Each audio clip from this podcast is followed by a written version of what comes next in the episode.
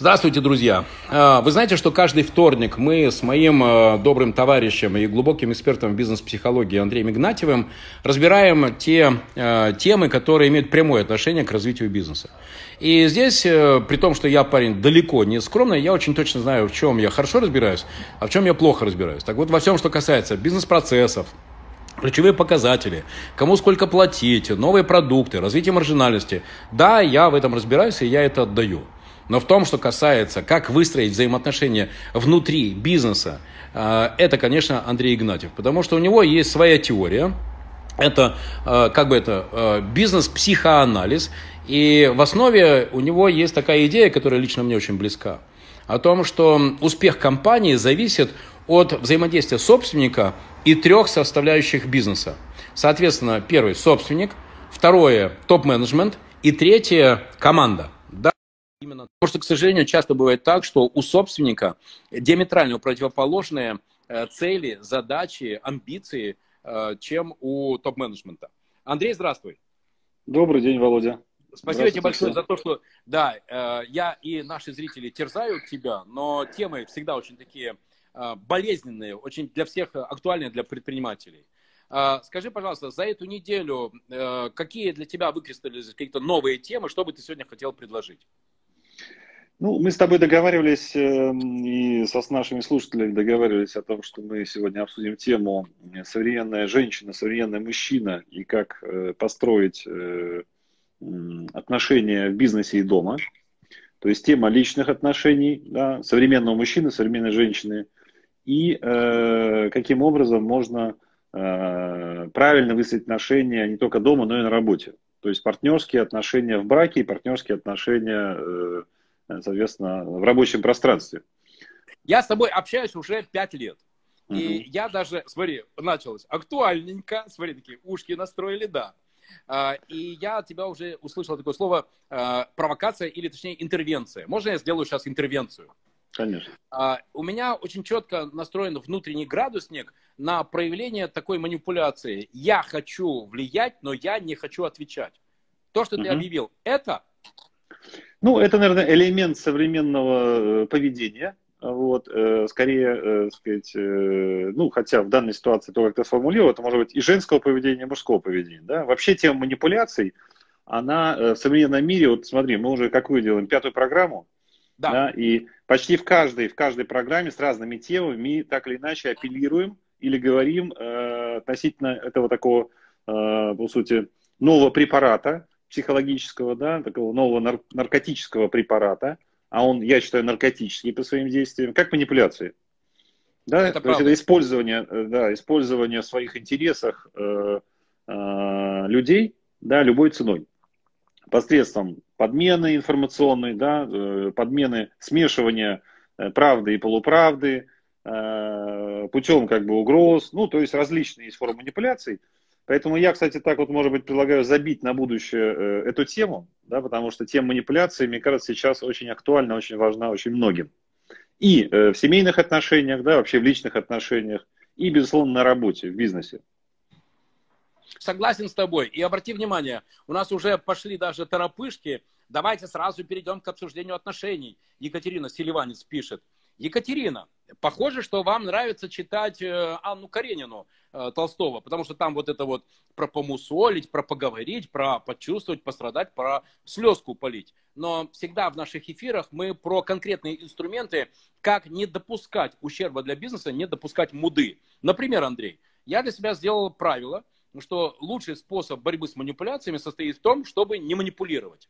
Скажи, угу. э, э, насколько это работающий принцип или, ну, хочешь того или не хочешь, ты все равно будешь объектом манипуляции, и никуда тебе не придется, никуда ты не денешься, все равно придется манипулировать?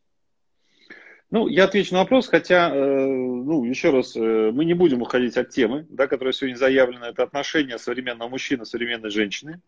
Вот, и э, эту тему мы подняли лишь в контексте того, что, э, видимо, в следующий раз есть смысл отдельно к ней вернуться. Но отвечая на этот вопрос, мне кажется, да, безусловно, а, сейчас очень важно, во-первых, научиться распознавать, что в отношении тебя производится манипуляция. А для этого нужно быть э, подготовленным, э, образованным человеком, который знает, э, ну или большинство типов, или все типы, или уже практиковал да, эту историю, чувствовал на себе, отрабатывал защиты, то есть он уже адаптивен к агрессивному воздействию со стороны людей, да, или со стороны, к сожалению, даже близких людей. Поэтому первая задача научиться распознавать. Чтобы, ты... да, чтобы, да, соответственно, быть готовым и понимать, что это манипуляция. Потому что один из элементов манипуляции – это создание ощущения доверия, использование тебя. Понимаешь, да? Так, чтобы ты не думал, что этот человек сделает в отношении тебя э, это действие. Вот. А второе, как ты правильно сказал, не ввязываться, не отвечать. Потому что если ты имеешь дело с крепким профессиональным э, манипулятором, то э, он в этом преуспел. Да? Это как иметь дело с мошенником. Да? То есть ты его перемошенничать э, вряд ли сможешь, потому что ты не 100%. умеешь, не понимаешь, не принимаешь эту позицию, а он это делает практически каждый день много раз. Ну или, по крайней мере, попыток делает. Поэтому тебе в ответ пытаться, я сейчас тоже тебя чем-нибудь обману, говорить мошеннику, ну, в общем, не очень перспективная стратегия, да. Почему ты делаешь акцент современный мужчина и современная женщина?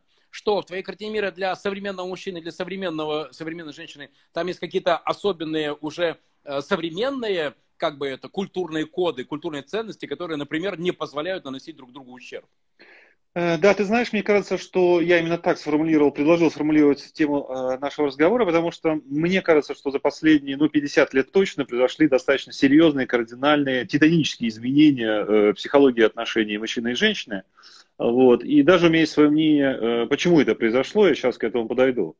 И поэтому, в общем-то, да, конечно же, нужно говорить о том, что мы находимся в новых условиях, в новых, совершенно других, непривычных э, условиях, в которых у нашего поколения да, отсутствуют какие-либо паттерны.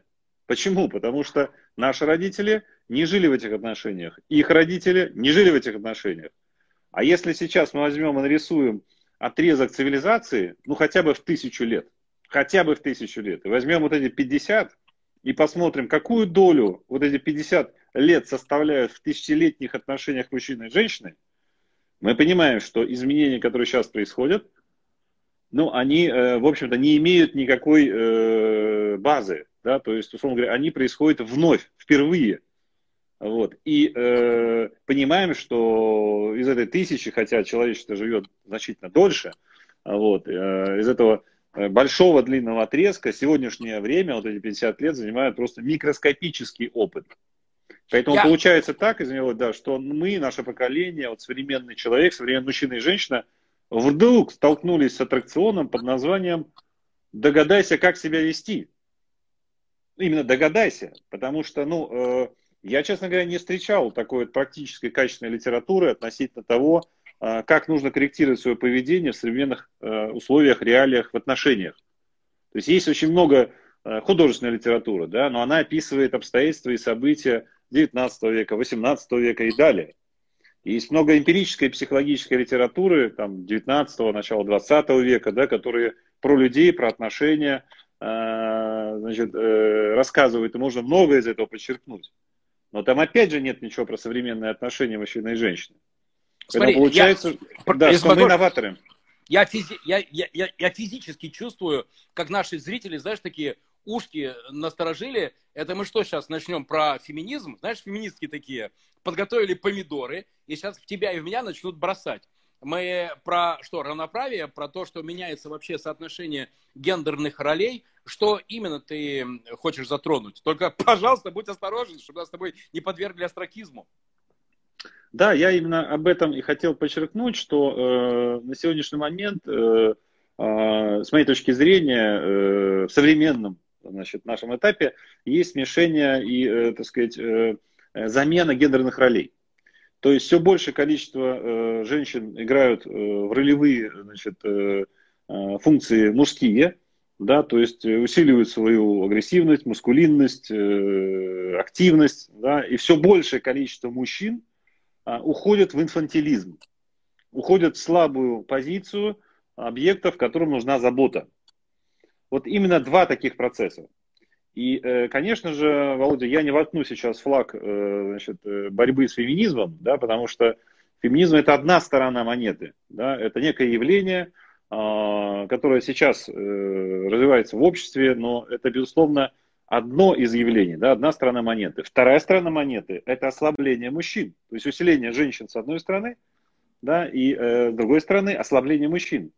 И здесь я, конечно, начал выкопать э, в сторону попытки понять, а почему ослабевают мужчины, почему э, мужчины становятся более инфантильными, э, непроактивными, э, с отсутствием своего выбора э, и в жизни, и в судьбе. Вот, да. А, я, слушай, очень затронул. И, кстати, обрати внимание, у нас растет количество зрителей. Значит, ну, цеп... а, смотри, даже просят сохранить. Я услышал фразу, э, и не помню, кто сказал, но, по-моему, она очень правильная, для... хорошо характеризует наше время. Э, сильные времена рождают слабых людей, слабые люди рождают сложные времена, сложные времена рождают сильных людей, сильные времена рождают слабых людей. И все, и цепочка замкнулась. Так, mm может быть, это ну, нормально, что еще 10, 20, 30 лет назад, когда мы жили достаточно комфортно, э, пришло к тому, что уже, ну, не надо иметь, знаешь, там, банку мускула 53 сантиметра, потому что базовые принципы, ну, зарабатываешь ты 12 тысяч или 120 миллионов 200, ну, пожрать на ночь у тебя всегда будет. Ну, тогда что напрягаться? Не надо же бегать от пумы, чтобы она тебе глотку не перегрызла. Э, и вот поэтому и слабеем. Может быть такое? Ну, ты знаешь, э, наверное, может быть такое, но э, я бы высказал собственно, э, так сказать, идею видения этой ситуации. И, наверное, бы а, первое, что я бы сказал, что с моей точки зрения, конечно же, вот эта фраза о том, что мы все родом из детства, да, то есть нас, современных мужчин, формируют наши родители.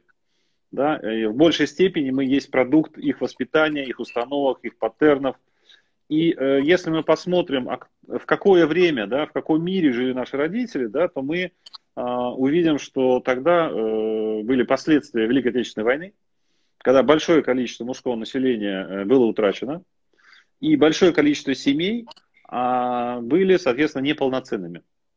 И э, соответствующим образом, исходя из этого, точнее, э, ну, большинство количества, большое количество детей воспитывалось э, в семьях матерями.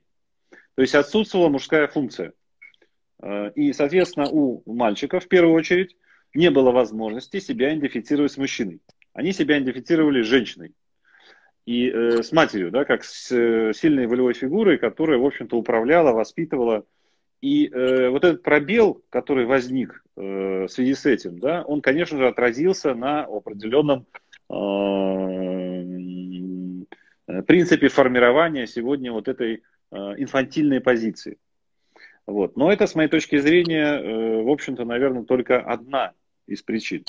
Кстати, если говорить о исторических моментах, э, не знаю, вы знаешь что или нет, что, ну и вообще о равноправии, о равноправии мужчины и женщины, то э, хотел сказать такой факт, что э, полноценное, э, так сказать, э, сравнивание прав, да, скажем так, да, полноценное э, уравнивание прав э, произошло только в 1917 году причем благодаря господину Ленину. То есть до этого в мире и в британском праве, э, вот, и вообще в англосакской системе, э, и в значит, традициях Европы э, женщины не имели права на голосование. И э, только господин Ленин своим декретом вел тогда равноправие полов. Вот, и произошло это, в общем-то, не так давно. Да, это произошло, ну, там, по сути, получается, 20-е годы. Вот. Поэтому, говоря еще раз о э, вот этом историческом периоде, да, в котором достаточно активно начинают происходить изменения, э, ну, наверное, можно говорить о том, что э, у нас еще не накопилось устойчивого опыта, да, который мог бы сформировать паттерны, благодаря которым мы могли бы адаптироваться и понимать, как правильно себя здесь вести. Смотри, когда я готовился к нашему эфиру, uh-huh. я поговорил с пятью э, женщинами-предпринимательницами э, из разных областей. Это, например, владелец э, крупного завода по производству теплового оборудования. Э, это, например, э, владелец ивент-агентства. Это, например, владелец крупнейшей сети салонов красоты в Петербурге. То есть это из разных отраслей. И ты знаешь, что интересно? Я спросил, есть ли вообще женский стиль управления, женский бизнес, он вообще в природе существует? И что интересно, я получил просто диаметральные э, противоположные от да, конечно, женский бизнес это другой бизнес, чем мужской бизнес, и заканчивая до фигня, какая разница. Финансы, они везде финансы, процессы, они везде процессы. Ты либо соблюдаешь, либо не соблюдаешь. Э, вот как ты считаешь, э, женщина-управленец, женщина-владелец бизнеса, это некая иная субстанция или это, ну, вот эта самая позиция, которая, кстати, лично мне больше близка. Соблюдаешь функции и будет тебе счастье, вне зависимости, на тебе юбка или штаны. Ну, хороший вопрос ты поднял, Володь. Э, э, я предлагаю вернуться к этому чуть попозже, да, э, если ты позволишь, когда мы подойдем к теме сотрудничества, да, сотрудничества, партнерства и вообще о том, как сейчас выглядит ландшафт бизнеса и что такое вот управление, женское управление да, в бизнесе. Вот. А я, если ты позволишь, все-таки хотел вернуться к предпосылкам. Да, вот я только что рассказал о том, что с моей точки зрения период э, э, сказать, отсутствия просто мужчин привел к тому, что а, много семей воспитывали э, мальчиков, э, соответственно, э, в семьях, где не было отцовской функции. Вот, и а, эти дети, соответственно, не обладая этими паттернами, не способны сейчас передавать дальше своим детям это. И это, конечно, определенным образом сформировало их отношения. Но есть второй факт. Вот если мы с тобой посмотрим сейчас статистику разводов, а, и возьмем период хотя бы 100 лет, то ты очень удивишься, Володя, что в начале, соответственно, столетия процент разводов был порядка 5-7%. Вдумайся, до 50-х годов в мире это было до 20, а сейчас 65 процент разводов. А 2002 год э, доходил до 85%. Просто вдумайтесь, 85% разводов в семьях. А что такое в современных условиях развод в семье? Ну, в значительной степени это, скорее всего, сепарация, да, обиды. И это тема, которую мы сегодня с тобой тоже хотели коснуться, да. Значит, и э, в этих условиях, соответственно, опять же воспитывались мальчики в условиях, где дети, скорее всего, остались э, в семье с мамой, и вот они вокруг, соответственно, мамы и воспитывались. Соответственно, когда они подросли и должны становиться мужчинами, какие качества они э, проявляют в большей степени? Скорее инфантильные, скорее отсутствие выбора, скорее отсутствие воли, отсутствие характера и тому подобное. То есть, мое мнение, что эти две такие мощные предпосылки, разводы и войны, то есть отсутствие мужчин в семьях, конечно же, в значительной степени влияют на инфантилизацию в целом мужчин. И на этом фоне, с моей точки зрения, безусловно, начинает проявляться более активная женская позиция. Плюс ко всему, правовая система э, с начала века дала возможности больше женщинам. Плюс ко всему, современный мир да, с либерализацией в этом вопросе дает возможности женщинам э, выбирать новые профессии. Да, это уже в армии женщины служат, и это считается абсолютно нормальным трендом. Э, в правительственных учреждениях э, достаточно уже высокий процент, в отличие, опять же, хотя бы от столетней давности. То есть э, мир дает возможности женщинам, и женщины забирают эти возможности на себя. Поэтому я бы не говорил о том, что есть какая-то угроза или проблема э, феминизма. Да? Ее нет, она выдуманная. Есть два процесса. Первое – инфантилизация мужского населения – и усиление мускулиза, мускулизация э, женского. Вот. Одно другое компенсирует. А, Наталья Варламова нас уже, знаешь, подстегивает. Да, да, больно. А что делать-то? Ну, ваши советы. А, вот давай, давай так, я про свою практику, хорошо? Угу. У меня есть такое правило каждое, каждое первого числа в проектах, которыми я руковожу, я выбираю лучшего сотрудника по понятным цифровым показателям. И вне зависимости от того, мужчина или женщина, да, что всех сравнивает. Я, кстати, видишь, сегодня и футболку одел специально. Excel всегда. А, потому что, э, помнишь, в 19 веке была такая фраза, можно добиться многого добрым словом, но с помощью доброго слова пистолета можно добиться большего. Так вот, мне кажется, что в 21 веке эту фразу можно переформулировать так – можно многого добиться с помощью доброго слова, но с помощью доброго слова и цифры можно добиться гораздо большего. И мне кажется, что цифра и является как раз сейчас вот этим универсальным уравнителем, который и позволяет вывести в бизнесе отношения между мужчиной и женщиной, знаешь, из вот этой отношенческой и очень сложной, запутанной э, вот этой атмосферы, вот этих отношений, а как раз в сферу рационального, где понятно, кто получил много, а кто получил мало. Ты абсолютно прав, Володя, это абсолютно правильная, на мой взгляд, э, методология. Я тебе даже скажу кейс. Вот ровно на днях я был на работе, и там есть такая ситуация, у нас два топ-менеджера, э, женщина, такая достаточно с ярким очень эмоциональным проявлением внутреннего мира, да, очень сухой, аналитичный мужчина, оба топ-менеджеры, и была задача, чтобы они как договорились. То есть когда дистанционно они пытались встречаться и общаться, ничего кроме конфликта не получалось. А наша задача, интереса компании, чтобы они начали сотрудничать. И увидев, что два раза после их встреч результата нет, я их позвал к себе, ну, понимаю, что я должен включиться, отрегулировать ситуацию. Вот они сидят передо мной, начинают уже заводиться, ссориться между собой. И я говорю, уважаемые коллеги, значит, э, я вас прошу, значит, э, собраться, да, сконцентрироваться, уделить мне там 10 минут внимания и давайте договоримся о простых принципах вашего дальнейшего сотрудничества. Потому что я вижу, что по-человечески у вас это не получается. Поэтому создаем на корпоративном портале, э, соответственно, там папки проекта этого. Значит, э, все выкладываем туда. То есть делаем полную цифровизацию каждого шага. То есть весь обмен документов происходит только там, без каких-либо коммуникаций. Значит, э, так как вы работаете в одном направлении, по одним задачам, делаете универсальные документы, письма, шаблоны, чтобы не было так, что вы в одно учреждение направили одну информацию, а вы другую. И это проблема. Как так из одной компании выходят разные документы?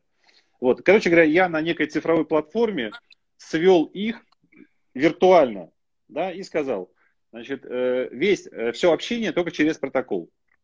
То есть пообщались, протокол создали, даты, сроки ответственных поставили, меня в копию, как руководителя, который будет на контроле обеспечивать, э, так сказать, э, чтобы вы играли по правилам.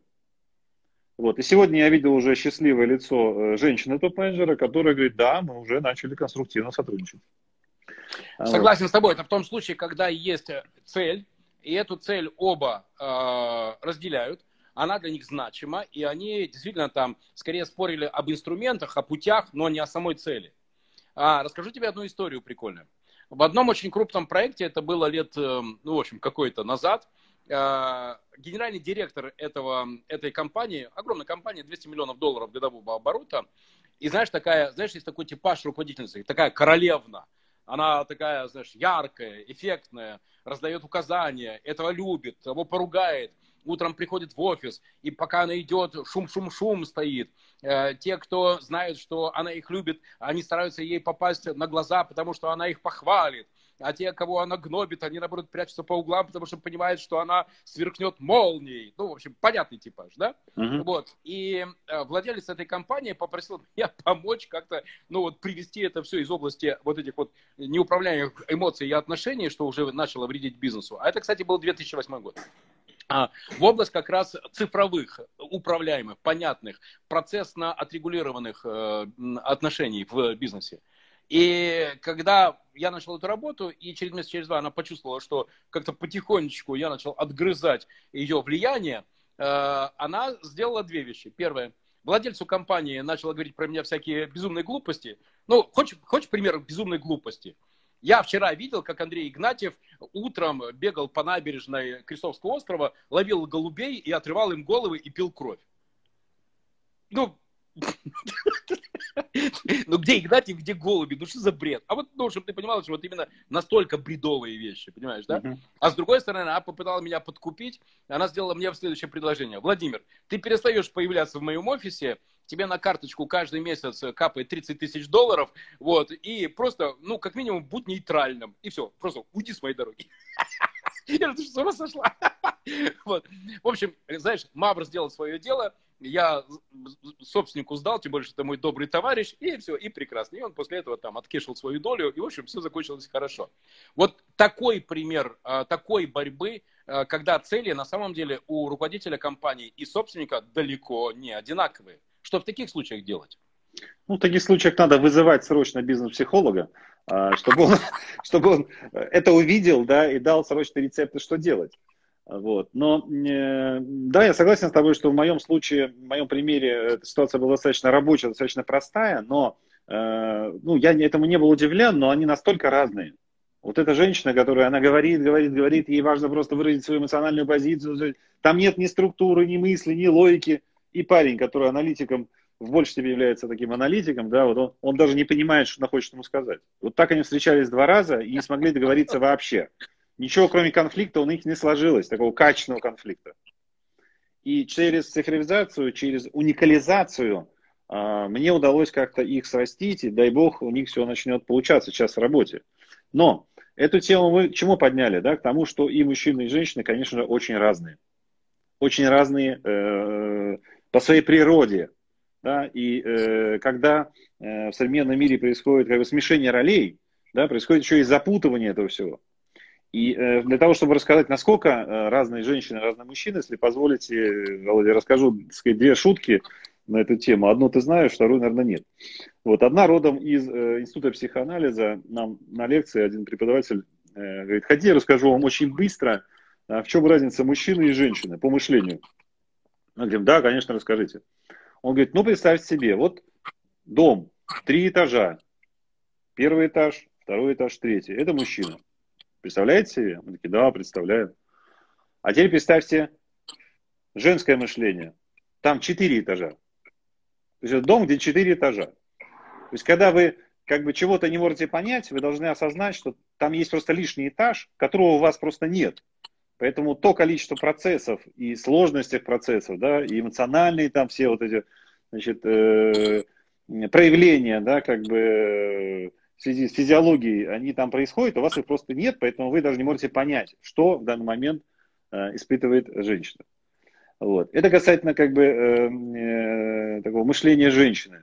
Вот, шутка, безусловно. А вот. Но, Но в каждой никому... шутке только доля шутки. Да.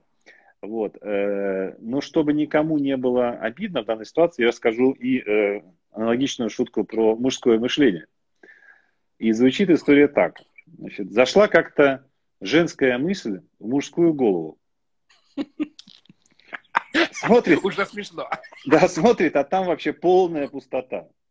И, и где-то там в дальнем углу притаилась такая полудохлая мыслишка. И женская мысль спрашивает, а где все остальные-то? Она говорит, а все наши внизу.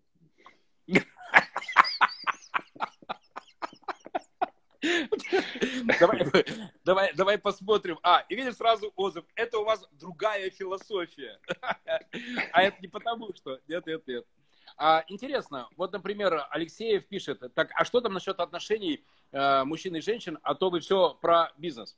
Ты знаешь, я уже давно понял, что Россия – это страна отношений. Э, Россия – женщина. Здесь вообще начхать, Э, кто сколько в деньгах, в цифрах, ключевые показатели, что за говно, зачем это надо. Зато предельно важно, кто как к кому относится.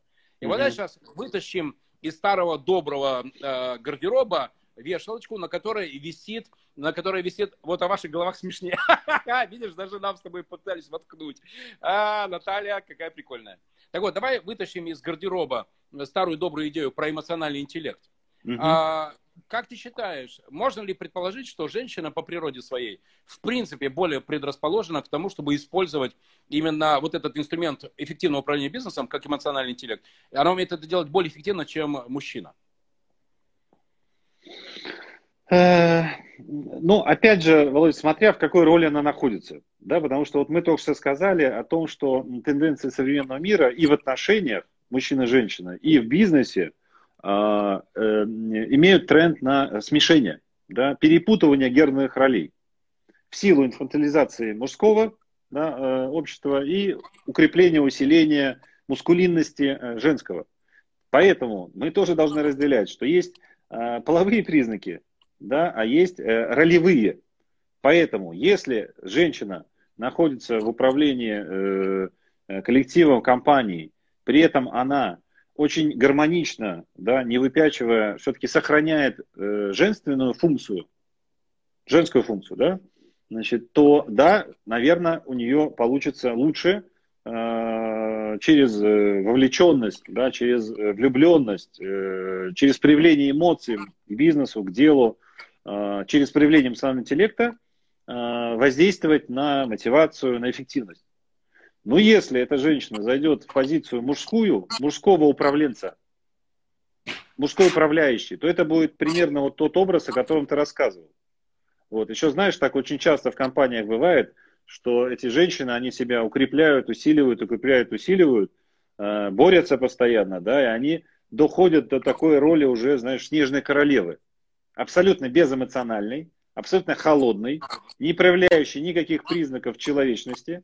То есть такой гипер-супер жесткий менеджер, не испытывающий ни боли, ни страданий, который увольняет одним мгновением и идет по коридору головой вниз и ни с кем не здоровается. Есть такие типажи. Вот. То есть они настолько гипермускулинные, что о каком-то эмоциональном интеллекте говорит речь. Нет. И, кстати, обычно у этих женщин достаточно все сложно в личной жизни, потому что их вот эта гипермускулинность и успешность отчасти в карьере, да, потому что они локтями разгребают и мужчин, и женщин, благодаря тому, что они полностью отдали себе карьере. Но, конечно же, у них большие сложности, проблемы в личной жизни. Причем сложности, возможно, фатальные.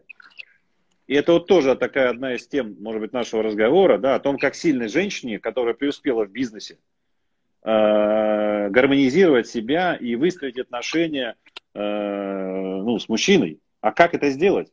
Это большая проблема, большой запрос. Я видел ну, таких руководителей, знаком со многими из них, это женщины в больших серьезных компаниях, которые Э, добились большого успеха, зарабатывают много денег, но у них семья, у них дети. И вот вопрос, как ей там быть мягкой, э, нежной, э, женственной, и как там играть в хорошем смысле слова роль хорошей жены. Это большая проблема. Согласен. И более того, смотри, вот Андрей, смотри, как цепляет. Андрей Шарки пишет, эмоциональное управление разве не может мешать достигать новой вершины? Андрей, я вас уверяю, что э, в моей картине мира сейчас, в наше время, в цифровое время, именно про, умение проявлять эмоциональный интеллект является чуть ли не основным инструментом удержания сильных людей. Вот это очень важно. Сильных. А таковых в моей картине мира 10%. Давай про ненависть. А, вот смотри, а, человек, который вкладывает, э, предприниматель, он же вкладывает не только деньги, не только ресурсы, технологии, он вкладывает душу, энергию. Э, он э, влюбляется в новичка, он его поддерживает, он его вытаскивает. А через полгода ему говорит новичок, спасибо тебе большое за то, что ты меня научил. Меня там это, знаешь, где-то пригласили и дали на 500 рублей больше денег. Ладно, 500, 15 тысяч. И разочарование. Ты же в него вкладывался, ты же в него эмоционально в том числе инвестировал, а он тебя, да иди ты, я там вообще пошел себя продал дороже. Вот как на твой взгляд, как защититься предпринимателю как защититься мужчине или защититься женщине вот от э, возникновения вот этого чувства ненависти. Потому что, давай так, спорим, я сейчас задам вопрос, и ты увидишь, сколько плюсов. Друзья, напишите, поставьте, пожалуйста, плюсы, кому это знакомо. Вы берете человека, вы в него инвестируете свою энергию, свои эмоции, свою поддержку, а он вам через полгода говорит, спасибо тебе большое, я пошел, мне где-то там на 5000 рублей дали э, больше. Как не выгореть, как остаться после этого ну, дружелюбным человеческим человеком? Да, мы можем экстраполировать твой вопрос до, э, э, так сказать, любви и ненависти в отношениях. Да, потому да. что в отношениях мы тоже вкладываемся. Да. ты привел пример про сотрудника, я понимаю, что ты решил издалека зайти на эту тему. Вот. Да. Но, Но смотри, э, как плюсы пошли, всех цепляет. Да, да, да. Ну, в общем, ты говоришь о том, что э, мужчины и женщины вот такие разные, да, как вот мы только что об этом сказали, они, тем не менее, тяготеют друг к другу. И слава богу, что это еще происходит. Потому что, ну, есть уже города э, на нашем, так сказать, земном шаре, где э, уже не тяготеют. Да, э, сказать, уже однополые э, браки в полный рост шагают по нашему миру. И это становится, так сказать, к сожалению, с моей точки зрения, э, как бы трендом, вот, к которому тоже надо быть готовым. А, и, э, соответственно, слава богу, что тяготеют, и, в общем-то, потратив или отдав друг другу многое, да, рано или поздно возникает конфликт. Вот эта цифра 65% браков в современном мире, разводов, извини, в современном мире, в России, это же огромная цифра. В начале века было 5%, а сейчас 65%. Представляешь, какое количество неудовлетворенных людей, обиженных людей, а, людей, которые не могут потом найти в себе силы э, продолжать или э, даже не продолжать, ну да, продолжать, в общем-то, поиск, э, верить, надеяться и выстраивать новые отношения. И с учетом предыдущего опыта их еще и выстроить, да, чтобы они снова не разрушились по той же колее или по той же программе, что обычно как раз и бывает. И вот здесь возникает вопрос, да, а, ты вложился в человека, да, и как бы у тебя есть определенная эмоциональная э, как бы связь, вот. Но дальше что-то пошло не так, пошло какая-то раз, э, значит, балансировка системы отношений, да, э, или пошла утрата психофизиологических, так сказать, влечений, да, а мы с вами понимаем, что вот эта первичная влюбленность, это психофизиология, она все равно имеет свое начало, имеет свой конец. Это очень приятно, но э, все равно конец.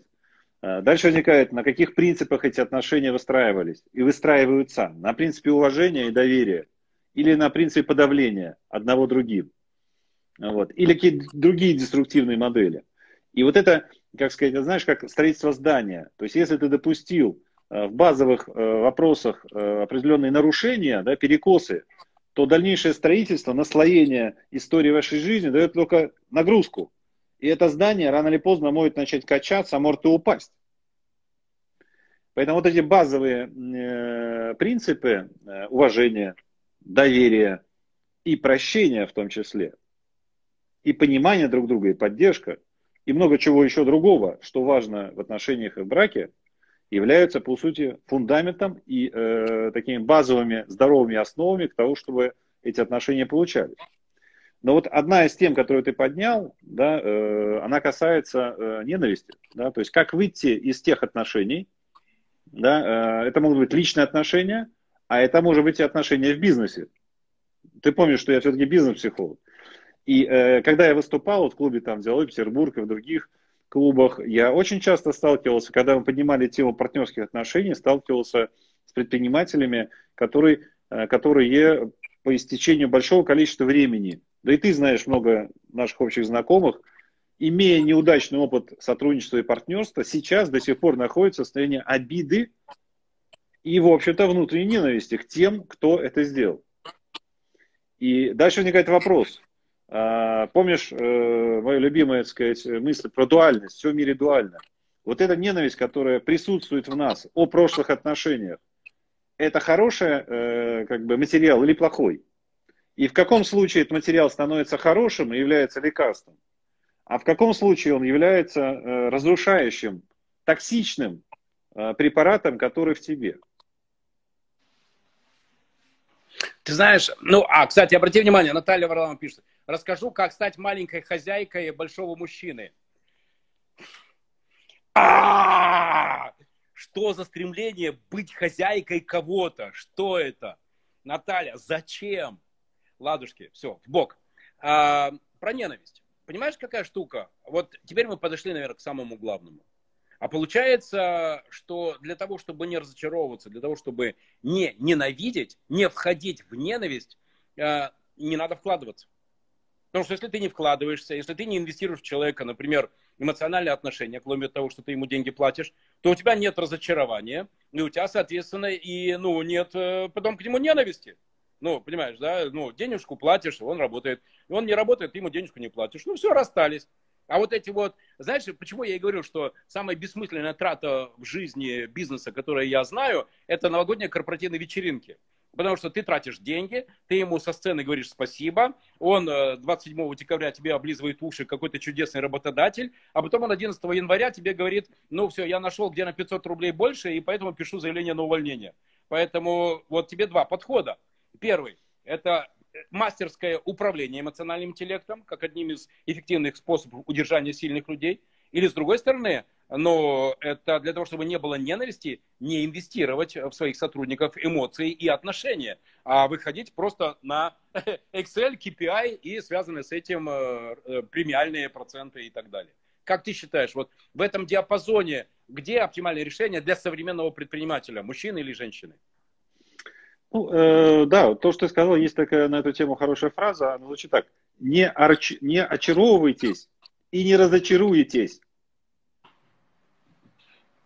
И в этом есть определенная доля правды. Вот. И я с тобой полностью согласен, что профессиональный подход в менеджменте – это цифра. Это ключевые показатели эффективности. Это не э, отношения, и это не игра в отношения. Потому что мы с тобой знаем, что большое количество руководителей, они играют в отношения. Имея определенную патологию своей психике, да, э, они создают внутри компании, как мы помнишь, в прошлый раз про мудаков обсуждали эту концепт, э, концепт да, что они создают внутри компании часть продолжения себя, своего внутреннего мира. И если, да. предположим, такой руководитель э, имел в своей, так сказать, э, жизни э, отсутствие воспитания мужской сильной фигурой, причем это может быть не обязательно отец, потому что бывает, что неполноценные семьи в силу так сказать, таких обстоятельств, в силу разводов, да, но там может сформироваться мужская фигура. Это может быть, например, там бабушка, да, которая всю семью держит в руках. Это может быть тренер, Э, в секции, да, как, и э, как бы человек интроицирует, впитывает в себе эти качества, да, и по сути добирает э, мужскую лидерскую функцию через это. Или какая-то другая значимая фигура. Вот. Но там, где э, этой фигурой мужской становится э, материнская фигура, понимаешь? Где мама становится папой одновременно, той самой мускулинной, волевой, которая говорит, нет, нельзя, то есть, когда ребенок проявляет там желание, эмоции, значит, э, мужской характер, говорит, мама, я пойду в грязь, сейчас я там да, найду, значит, комарика, а мама говорит категорически, нет, сидеть на месте, нет, нельзя, потому что будешь грязным, мне потом стирать. Ну, я специально привожу такой микропример, да, да, да, абсолютно да, да, да. из практики психологической, да, то есть там, где э, материнская фигура забирает на себя то есть она думает, что она может полноценно в двух лицах воспитывать ребенка, и по сути она забирает на себя как бы еще и мужскую роль и пытается ее играть. Вот в этих случаях можно говорить о том, что здесь идет перекос э, в сторону э, мускулинности э, в женской роли. И тогда, соответственно, на этом фоне формируется инфантильный ребенок, значит, э, взрослый, который со временем обретает, э, так сказать, э, всеми признаками значит, э, мужчины, да, но э, в душе, характере, психике становится э, достаточно э, в этом смысле ранимым, жертвенным. И если не, ну, он вдруг стал, хотел, ну, в общем, да, вдруг стал руководителем в компании, возникает вопрос, кем э, он будет окружать себя? Кто будет вокруг него? Кого он будет любить? Кому симпатизировать? Первый вариант сильному мужчине-партнеру. Второй вариант, э, вот этой самой леди, женщине, да, значит, э, снежной королеве, которая будет ходить и играть роль мужчины рядом с ним. Или второй вариант, она еще будет играть роль заботливой мамы. То есть он будет дозревать, довоспитываться через такую фигуру. Интересно, ты знаешь, такая промежуточная мысль пришла в голову, что, похоже, теперь нужно ну, примириться с тем, что происходит. Я же не могу изменить то, что я не могу изменить. Да. И теперь для меня, видимо, не будет иметь значения, мужчина или женщина, а речь идет о том, этот человек э, какие э, роли выбирает да. для себя как да. приоритетные. Абсолютно. И тогда точно. мне проще будет с ним общаться, потому что я понимаю, буду понимать, что да, несмотря на то, что это мужчина, но если он на самом деле, ну, как раз впитал больше женских черт поведения, так с ним надо и общаться как с женщиной. Да, я абсолютно точно. Не про педерастию, не про гомосексуализм. Не, не, а понятно, ну, понятно. Да, да, да, да, ты говоришь о психологической роли. Я даже могу тебе назвать, Володя, характеристику э, мужчины, который находится в женской роли. В связи с его инфантилизацией, потому что его воспитывала, скорее всего, мама, которая играла роль папы одновременно. Значит, это э, хаос в бизнесе, отсутствие системности, это проявление э, постоянной эмоций, вместо рассуждений, логики, это ранимость, и склонность к манипуляциям. Вот четыре фактора, которые будут свидетельствовать о том, что э, по сути это э, женская ролевая модель. Соответственно, Нет. дальше я могу сказать, что рядом с таким человеком в этой компании обязательно будет кто-то, который играет роль матери, который является серым кардиналом. Все. Есть одна крутая история, друзья. А, Андрей мне рассказал полгода назад такую штуку, что на рынке Петербурга регулярно, раз в 7-8 месяцев, раз в год появляется волна уволенных топ-менеджеров, помнишь, да, из одной очень, друзья, миллиардной, многомиллиардной э, компании, все, не буду из какой, вот, и там, Андрей, расскажи эту историю, потому что мне кажется, что это как раз очень близкая история, потому что человек, который в себя сначала влюбляет менеджмент, сам в него влюбляется, потом его девальвирует, и потом его сливает. И, видимо, получает от этого какое-то, ну, я не знаю, что это за удовольствие, но это какой-то куку. Но вот это, да, миллиардная компания. Кстати, она почему-то до сих пор не развалилась и вполне себе до сих пор лидер отрасли. Как это? Почему это, Андрей? Да, ну, э, вот ты как раз вспомнил, э, в общем-то, тему, поднял тему невротиков, да, э, которые одной из своих характеристик э, поведения, э, когда они являются ответственными работниками, руководителями бизнеса, собственниками, они используют такой инструмент, как обесценивание. То есть они обесценивают других топ-менеджеров. То есть если он собственник, он обесценит топ-менеджеров. И да, у меня была такая интересная методологическая идея по, там, по большому количеству топ-менеджеров типологизировать и, э, э, в общем-то, понять, кто из э, руководителей крупных компаний э, такой вот, в общем, э, невротик с такими привычками. Потому что есть, да, отдельные руководители крупных компаний в Петербурге, у которых э, по HeadHunter можно отследить большое количество топ-менеджеров, которых они сначала нанимают за большие бюджеты, причем любой ценой. То есть это нерациональное, такое эмоциональное решение. Хочу, влюблен, мне это надо. Опять же, это типология женского поведения. Потом они, соответственно, имеют непродолжительное время отношения с этими топ-менеджерами, а потом жестко их обесценивают и выбрасывают на улицу. Компания и интересы бизнеса, естественно, страдают, потому что это огромные бюджеты на подбор, адаптацию, увольнение. Невротик в данной ситуации скорее всего, с такой э, более женской моделью поведения, он удовлетворяет определенную, так сказать, психическую внутреннюю потребность. Вот. А Но как вот, ты думаешь, да. а как ты думаешь, с таким собственником, какая могла бы быть э, команда, каких топ-менеджеров? Что они ему должны давать? Не столько цифры, сколько любовь? и он тогда наконец успокоит свою болящую душу. Потому что то, что уже последние 7-10 лет человек регулярно нанимает людей, платит им по 500, по 700 тысяч, по миллиону, а потом их регулярно сливает, что он ищет? Чего там душа-то не успокоится? Что ему надо дать, чтобы наконец он уже ну, понял, что все, это его команда? Ну, это достаточно длинный, сложный вопрос. Что ему нужно дать? Э, в любом случае, это а, разговор о том, что этому руководителю а, нужно э, обратить внимание и проработать себя, конечно же, со специалистом, психотерапевтом, психоаналитиком, бизнес-психологом, для того, чтобы не э, приносить э, весь этот регресс на компанию и не создавать э, убытки и, э, в общем-то, проблемы для бизнеса. Второй вариант и с некоторыми клиентами я это обсуждал даже. Даже скажу иначе, в рамках такой психоаналитической работы клиенты вслух сами об этом говорили. Мне. Они говорили, я понял, лучшее, что могу сделать, это отойти от компании. То есть первый вариант, или э, проработать себя, да, и сделать более сбалансированным, адекватным, э, и не переносить свои комплексы на компанию. Второй вариант, отойти от компании. Ну, если ты собственник ты можешь нанять сбалансированного, адекватного менеджера, у которого нет таких проблем. И ты тогда не перенесешь э, это на бизнес. Просто отойти. И вот эти люди мне вслух говорили, я понял, основная проблема для бизнеса это я. Мне нужно из него выйти. Володь, может быть, ответим на вопросы э, так сказать, э, подписчиков наших? Потому что сегодня я вижу у нас достаточно это бурная, так сказать... Э... Вообще. Да-да, Андрей, конечно, просто давай Волна. так, вот, например, правильную взбучку ему. Так Омега Седой, не работает взбучка. Вот в чем дело-то, не работает взбучка. А, знаешь, угу. из серии «А поговорить?» Давай, вопросы, которые задавали. Я готов. Угу. Ну, вот один из вопросов. Кто в доме хозяин? Был такой вопрос.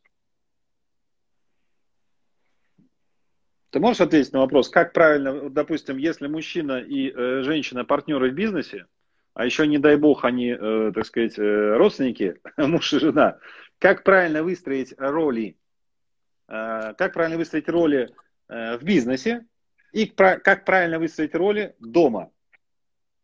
А, давай так, я дам свой ответ, а ты да. дашь свой ответ. Да, да, да. А, моя технология состоит из двух частей. Но, конечно, я ярко выраженный альфа. И все. И это, ну, ты знаешь, я иногда бываю очень мягкий, как вода, а иногда бываю очень бронзовый. Я альфа, точка. Но есть к этой э, бронзовой позиции я альфа еще вторая история, что отношения это танец. И для танца нужны двое. И поэтому какой бы я ни был там четырежды альфа, я понимаю, что я в отношениях всегда должен быть в диалоге, и если я вижу, что для человека, который для меня важен и нужен, вне зависимости, это мой партнер по бизнесу, или это личные отношения, нужно, чтобы я где-то в чем-то уступил, пошел навстречу и подошел к компромиссу, я это сделаю. И знаю, что никакого ущерба для моей альфа-позиции не будет. Потому что таким образом я, наоборот, выиграю в главном. И это не позиция про потерял, а это позиция видения дальней цели – и порой э, вот такой вот извилистый путь компромиссов, он быстрее приведет меня к цели, чем вот это прямое рубление «я так сказал». Вот моя позиция, вот моя технология. Окей, спасибо, Володя. Ну, я высказался бы, наверное, следующим образом, что э, э, если мы говорим о бизнесе и интересах бизнеса, значит, э, мужчина и женщина, вот эти два партнера, должны сесть и как люди, не как мужчина и женщина, а в данной ситуации как человеки, да, как ты сказал, договориться, кто из них будет более эффективен в качестве руководителя. У кого больше личностных качеств, а, направ... как, ну, они лучше будут адаптированы в этой среде и дадут лучший результат. Исходя из этого определить, кто лидер. Второй, соответственно, выбирает удобную ему позицию, да, или он отходит, э, условно говоря, на стратегию, совет директоров, или отходит на исполнительную роль. То есть, если он готов работать в подчинении на работе, ну, допустим, как сегодня наши клиенты, помнишь, мы обсуждали там, я э, хороший маркетолог, я буду при своей жене руководителе отвечать за маркетинг. Но только по-честному отвечать, как исполнитель. И если ты плохо отвечаешь, тебя увольняют. И берут 100%. другого. Согласен в эту игру играть? Играем. То есть это некая и, игра. И игра в, позиция в Ивана как раз и состояла в том, что он с этим согласился. Да. Да, да, так работает. Да. То есть надо выбирать, кто здесь эффективнее. И исходя из этого, в интересах бизнеса быть готовым играть в эти роли. Четко и профессионально. Если нарушил правила, выходи за, за борт, иди в другую компанию, устраивайся там. Дальше. Вот они приехали домой. И, естественно, они же партнеры. Значит, э, большая, большой соблазн перенести все эти отношения в дом. И продолжить там диалог. И обсуждать наш любимый бизнес. И Категорически нельзя это делать. У меня были клиенты, с которыми мы разбирали э, один в один такую ситуацию. Категорически нельзя это делать. То есть перенос модели отношений с э, работы в дом запрещен. Нужно, с моей точки зрения, приехав домой, забыть, что вы вместе партнеры, просто забыть. И играть в новую игру, которая называется «Ты моя жена, я твой муж». И наши роли следующие. Ты моешь посуду, я подметаю пол. Я делаю ужин, ты идешь э, за детьми. Понимаете, да? То есть совершенно другие принципы. Там нету директора, там нету маркетолога, э, там никого нету. Там есть муж и жена. И те принципы и правила роли, которые они определили, договорились. А смотри, как все, что, сейчас, сейчас, да. Все, что касается производственного процесса. А давай пообсуждаем бизнес. А давай сейчас я хочу тебе рассказать. Все за границами дверей дома. Иначе вы делаете перенос отношений производственных, бизнесовых, где много конфликтов, много испытаний, много сложностей. И этот риск кладете на семейные отношения. И увеличиваете многократно риск, что ваши семейные отношения разлетятся в пух и прах. Причем бизнесов может быть много, ну а семейные отношения все-таки более долгоиграющая, э, так сказать, стратегия, игра, особенно если есть дети. Вот. Может быть, для кого-то это вообще самое важное в жизни. А, ну, а, кстати, обратите внимание, людей, да. как наши зрители, ну, они прям единогласно начали. Да, да, да, да, верно, верно. А скажи, работает ли здесь технология партнерских э, соглашений? Ну, например, может ли муж и жена, если они партнеры по бизнесу, договориться между собой, прописать это? Вот, или, или наличие фактора личных отношений э, далеко. Ну да, мы прописали, ну и что? А, а, а вот я считаю по-другому. И что ты мне сделаешь? Ну что, я, я, я, я твой муж, и все. Работает? Я считаю, что работает. Э, я считаю, что э, когда муж и жена э, становятся бизнес-партнерами, как я уже сказал, они принимают на себя двойной риск, даже тройной риск, угрозы их отношениям. И чтобы себя хоть как-то застраховать, нужно, во-первых, создать партнерское отношение в бизнесе, где вот все, что мы говорили про роли и про ответственность, и если что, выходишь на улицу, все должно быть сформулировано. Одновременно и в семейных отношениях э, есть э, такой же аналогичный продукт, который называется э, брачный договор, в рамках которого можно урегулировать все семейные отношения, имущественные права, так сказать, и все остальное. И вот когда у тебя под ногами слева и справа достаточно твердая почва, ясные правила и принципы игры, для вот таких партнеров, которые решили, ну, в общем-то, прибегнуть к рисковой стратегии – Э, в развитии своих отношениях, э, я считаю, что это некая гарантия. Да. Ты знаешь, а ведь по большому счету, знаешь, о чем ты говоришь? Ты говоришь о том, что отношения, что в бизнесе, что в личной жизни, это работа, потому что да. сам факт наличия вообще такого инструмента, как документ, и что такое партнерское соглашение? Это документ, в котором прописаны взаимодействия, процесс совместной работы. Это работа. Оказывается, отношения это работа, а не вот эти вот ромашки-зефирки, которые сами по себе как-то происходят. Это такая, знаешь, идея, которая не всем далеко близка, мне кажется. Ведь как хочется, пусть он сам догадается, чего я хочу. И дальше... Да, да, Володя, абсолютно прав. И вот другая крайность, которая сегодня прозвучала у нас в вопросе, да, о том, что некоторые женщины, современные, извини, женщины, э, считают, что э, не надо работать над отношениями надо быстро или там, ну вообще понять, как быть королевой и управлять сильным мужчиной. Понимаешь? То есть, не, я не хочу быть партнером. Я хочу быть королевой. Понимаешь? И это тоже достаточно такая скользкая э, тенденция, которая просматривается сейчас э, в отношениях современных мужчин, современных женщин, где вот это именно манипулирование, да, использование друг другом, потому что по сути это манипулирование. Ну, помнишь, есть, да, хочу влиять, но не хочу отвечать. Абсолютно точно. С этого мы начали. Да? То есть вместо равноценных, равноправных, понятных, прозрачных отношений, где есть правила и принципы. Я отвечаю за это, ты отвечаешь за это. То есть это ответственность, это зрелость в отношениях. То есть люди, которые готовы понимать и принимать ответственность, это по сути зрелые люди. Так вот вместо этого мы видим или инфантильных э, мужчин, да, которые говорят, отношения? Не-не-не, я не хочу отношений ну и другие регрессы, да, у мужчин. Или с женской позиции. Отношения, ответственность? Не-не-не. Я не хочу работать, я не хочу этого делать, я не хочу нести ответственность. Я хочу быть королевой для него. Чтобы он все делал, что я что хочу. По сути, это инфантилизация. Женская инфантилизация. Из сказки, помнишь про, так сказать, принцессу, королеву, где вот типа я такая, поэтому все вокруг меня. Это, по сути, эгоцентрическая, нарциссическая, инфантильная, но женская позиция. Андрей, мы сегодня копнули с тобой такую вполне себе тему. Смотри, какие были диаметрально противоположные оценки. К сожалению, ну, там, время в Инстаграме, оно заканчивается. А, ты можешь сейчас, например, дать главную рекомендацию, главный инструментарий для того, чтобы выстроить конструктивные взаимоотношения между мужчиной и женщиной, что в бизнесе, что э, в семье. Я понимаю, их 3 миллиарда. Но вот, знаешь, начал, знаешь, Андрей, э, Аркадий Пикаревский однажды сказал классную фразу. Война была проиграна по многим причинам, но достаточно было и одной. Снаряды не подвезли. Снаряды не подвезли. Вот как ты считаешь? Да. Номер один. Да, ну, э, на мой взгляд, э, если так сублимировать э, наш разговор сегодня, да, э, то можно выделить несколько ключевых мыслей. Первое. Э, современные отношения или отношения современного мужчины и женщины, безусловно, это не про отношения оттуда – да, от наших родителей или из литературы, или из фильмов. Это новые вызовы. Надо быть к этому готовым. Чтобы к этому быть готовым и не удивляться, ой, все такие мужчины, или ой, а какие, где найти мне хороших женщин.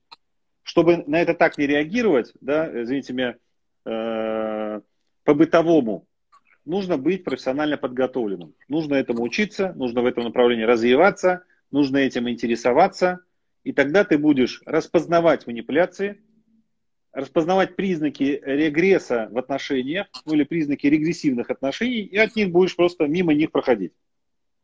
Второе. Нужно понять, что мужчина и женщина в значительной степени очень разные. И э, как бы э, э равнять э, или сравнивать э, не надо. Надо это принять. То есть, вот, Андрей, э, осталось 29 секунд.